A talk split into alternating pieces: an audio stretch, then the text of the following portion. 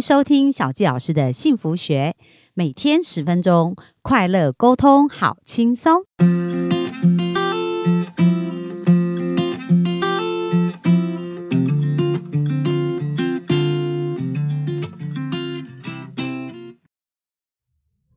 收听小佳老师的幸福学，很开心又在空中跟大家见面。那本周我们邀请的这位来宾很特别啊，就是我们一生当中一定要认识的三师的其中一师哦，就是我们的律师。那这位律师呢，他本身呃是目前有自己开播一个 p a c k a g e 叫律师电台，而且在他服务的案例当中呢，也协助各式各样的关系哦，跟法律能够呃很帮助很多人的生命去做一个改变。那法律跟我们的生命的幸福其实是息息相关哦。如果我们没有做好一个预防，在法院上面见面，其实都已经把关系打坏了。所以本周小纪老师特别专访这位蒋子谦律师呢，那希望帮助大家能够做一个好的预防，让我们的关系可以在一个好的状态的时候就做一个好的准备，而不要最后在法庭上见哦。那这位蒋子谦律律师，他也是非常多产的一个律师啊，很厉害。现在手上同时在处理有超过六十件案件哦，真的是非常超人。那他也是前电竞世界冠。军大赛有一个贩卖贩卖大麻的案子的主要的一个诉讼律师哦，所以本身也是经验相当的丰富。那我们就热情的掌声来欢迎我们的蒋子谦律师。谢谢小鸡姐，各位听众好，我是蒋子谦律师。我目前也有在经营 podcast 频道，叫律师电台，我是律师电台的主持人。那这个我们现在主要是在台北做职业的律师。那今天很高兴可以。受小季节的邀请来上这个，跟大家讨论，在空中讨论有关于幸福是什么。好啊，那子谦律师可不可以简单介绍一下自己？因为我觉得呃，可以成为律师哦，真的是不容易哦。所以你当时为什么会想要成为一个律师呢？哇，成为要想要当律师这件事情，其实要溯及到大概我很小的时候，嗯，因为就是有一点家族渊源。我的姨丈，他事实上他是一位律师。嗯，我的姨丈是一位律师哦，他从民国八十六年的时候就开始当律师，所以他的事务所在台中，我又是从小在台中长大。有时候小的时候嘛，你一定总是会去姨丈的事务所玩啊，去那边玩。当然你不是去看什么法律文书什么，那是不可能的事情。但是你就可以感受到那个气氛。那我一丈的那律师事务所，其实对我来说，从对小时候的我来说，看到那个事务所。它有一种很庄严神圣的感觉，感觉是一个殿堂。它在背后是散发光芒的，嗯，就是觉得说哇，有有朝一日如果能够当律师的话，那是不是也觉得说，哎，对自己感觉是一个蛮有意义的工作？所以从那个时候好像就是这个埋下一颗埋下一颗种子，对。然后后来啊，因为我这个高中有参加过辩论社，然后小时候学过围棋，那我会说就是围棋跟辩论社好像是。我现在担任律师的养分，所以冥冥之中好像慢慢走过来对，所以现在在毕业大学考呃考上辅仁大学，辅仁大学毕业后应届考上律师，然后现在职业到现在差不多三年的时间。那我们事务所比较常处理的是刑事案件，嗯，包含一般的灵骨塔、灵骨塔诈欺，或是这个老鼠会、银行法、紫金盘，或是比较重大的这个内线交易的案子，事务所都在处理。那刚刚的那一件贩卖大麻的案子，我觉得待会有机会可以再跟听众分享。哦，好啊。那我有点好奇哦，刚刚子谦律师说，哎，你在小的时候就种下这一颗种子，那后来你在呃选辩论社啊，或者是围棋啊，是有意识的跟他有关，还是没有？是突然后来发现这些都连接在一起？这个好像是一个先后关系，就是因为从幼稚园就开始学围棋了，然后学到高中以后，高中参加辩论社，嗯。但是你说你高中每个人十八岁真的知道自己要什么吗？那个时候其实不知道自己要什么，是那个时候考完学测以后，因为考完学测很闲嘛，考完学测很闲，就整天在图书馆乱晃。那时候看到一本书，那本书的书名叫做《五彩青春》，它是讲台湾有一件很有名的冤案，叫苏建和，苏建和被告苏建和的故事。嗯，所以那一本书也推荐大家去上网看，去借来看或是买来看。那本书就是讲了以前在法台湾法治的这个时观念还没有很发达的时候，警察用刑求的方式逼逼被告逼供，刑求逼供，拿那个铁条打你啊，或是灌水什么，其实我们现在很难想象，但是对于那个时候的警察大人来说是家常便饭。哇，还有这样！我从那本书算是正式一个我想要开启了我想要去读法律系的原因，因为哇，我看完那本书我热泪盈眶，你知道吗？看完我会觉得说，哇，没想到以前竟然发生这种事情。那我们要如何才能够去改变体制？因为那个时候就是毛头小子嘛，就是那时候一心想要去满腔热血，满腔热血想要改变体制，所以那个时候就选择读法律系了。哦，所以其实是有使命感的，有使命感的，要为这些正义伸张，这样子。对对对对对。哦，那这样子，当你现在从事律师啊这一段时间呢，让你来讲，就是说，感觉这个律师行业怎么去跟生活的幸福产生一些连结呢？跟生活的幸福产生连结，我自己举我最近近期比较比较让我发生一个，就是近期有发生一个我印象比较深刻的案子，它是一个。我们就用去识别化的方式跟大家分享，就是我不透露当事人的个子，但是我把他的这个内容分享给大家。就是他是一对夫妻，然后他们当时是呃在婚前的时候是不小心怀孕的，所以是非预期的怀孕哦。嗯。然后奉子成婚。对。所以事实上他们的感情基础也没有到很好。嗯。然后因为结婚以后，结果女方发现男生会动手动脚。哦。就是从。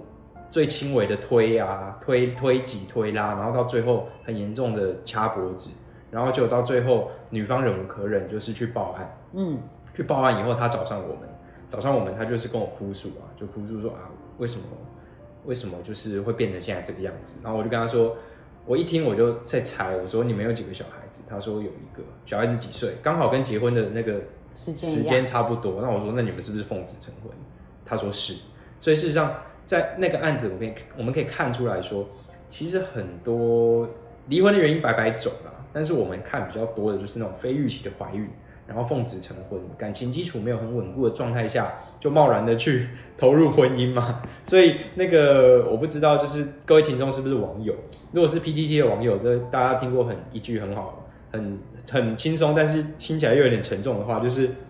婚婚前进的脑袋进的水，就是婚后流的泪嘛。对，所以那个时候，那女生跟我哭说：“我说你要离婚可以，但是既然男方会动手动脚，那我们就应该要负起照顾小孩子对，不然孩子要是跟爸爸以后也很……为什么会这样说？那是因为那个女生她先她在跟我咨询的当下，她一心就想要离婚。嗯，那一心想要离婚，她做了一件事，她跟我提而已。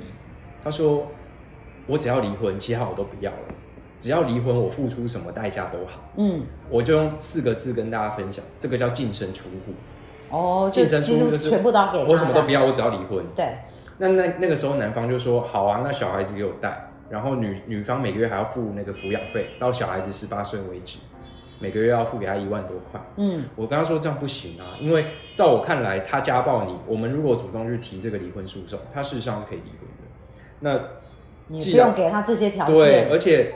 小孩子还小，幼儿从母原则，我们争取到小孩子担任主要照顾者的机会非常的大，所以不用说你现在就是为了要跟他做协议离婚，然后去净身出户。嗯，因为我看过太多的案子，就是呃，对于女生来说，她她去对这个小孩子来说，我们其实讲一个老实的老实话，就是男生跟女生对小孩子的爱，其实女生真的会比较多。对，因为小孩子从肚子里面出来的那个母性。事实上是我们男生很难去感受的，这个我必须老实承认啊。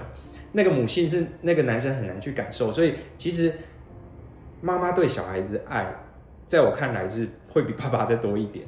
那小孩子在小的时候，他也需要妈妈的照顾嘛。所以事实上，我们讨论到最后，我给他一个建议，就是说你不要净身出户，我们去争取。那现在这个官司还进行中啊，嗯，但是在打官司的过程中，我们也慢慢达成一个那个共识，就是说婚还是要离。那小孩子给我们照顾，事实上这个就达到当初的目的。为什么我会说，我当下不建议他净身出户，是因为我们律师在办这个家事案件的过程中，看过太多的，就是净身出户然后反悔的例子。嗯，就是妈妈一心想要离婚，然后离婚以后就很后悔了，财产也给给对方了，因为可能财产是登记在先生的名下，婚后买的，太太也有出贷款。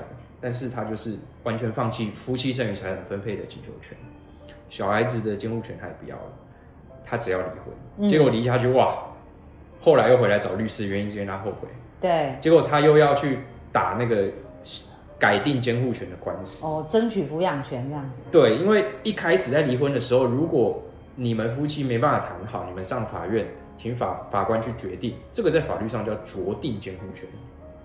但是如果你离婚以后，离婚以后，小孩子的这个监护权已经归男方了，你女方还要去打一个官司，这个叫改定监护权。酌定跟改定的难度是天差地远。